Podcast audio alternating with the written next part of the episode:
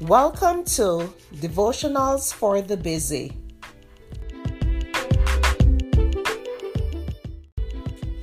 The topic for today is Pray for those who hurt you. The scripture is Luke 6, verse 35. But love your enemies, do good to them, and lend to them without expecting to get back anything. Then your reward will be great.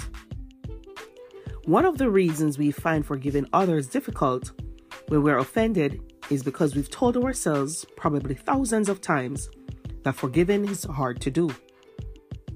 We have convinced ourselves and set our minds to fail at one of God's most important commands, which is to forgive and pray for our enemies and those who hurt and abuse us.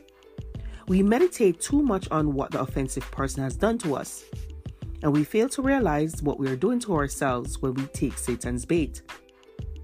Though praying for our enemies and blessing those who curse us may seem extremely difficult or nearly impossible, we can do it if we set our minds to it. Having the proper mindset is vital if we want to obey God.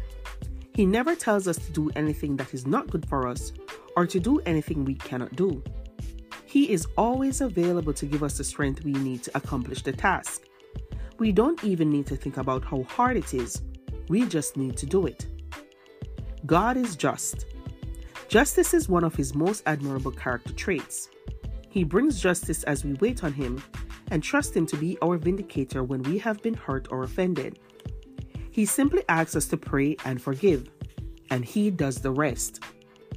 He makes even our pain work out for our good.